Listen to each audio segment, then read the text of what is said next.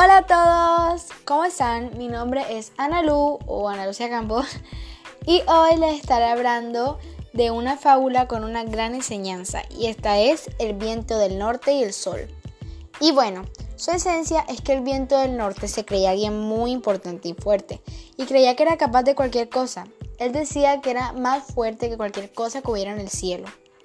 Pero llegó un día en el que el sol se cansó de este y le puso un reto y aunque el viento intentó con todas sus fuerzas ganar, la astucia del sol hizo que éste ganara.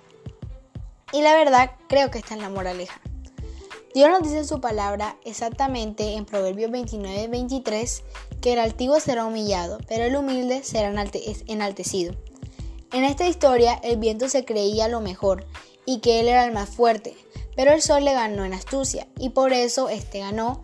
Y es que cada, y es que cada uno es bueno en su área. No todos somos buenos en todas las áreas de nuestras vidas. Hay algunos que pueden ser buenos en matemáticas y otros en español. El viento era fuerte, pero el que pudo ganar el reto gracias a que era bueno en ello fue el sol.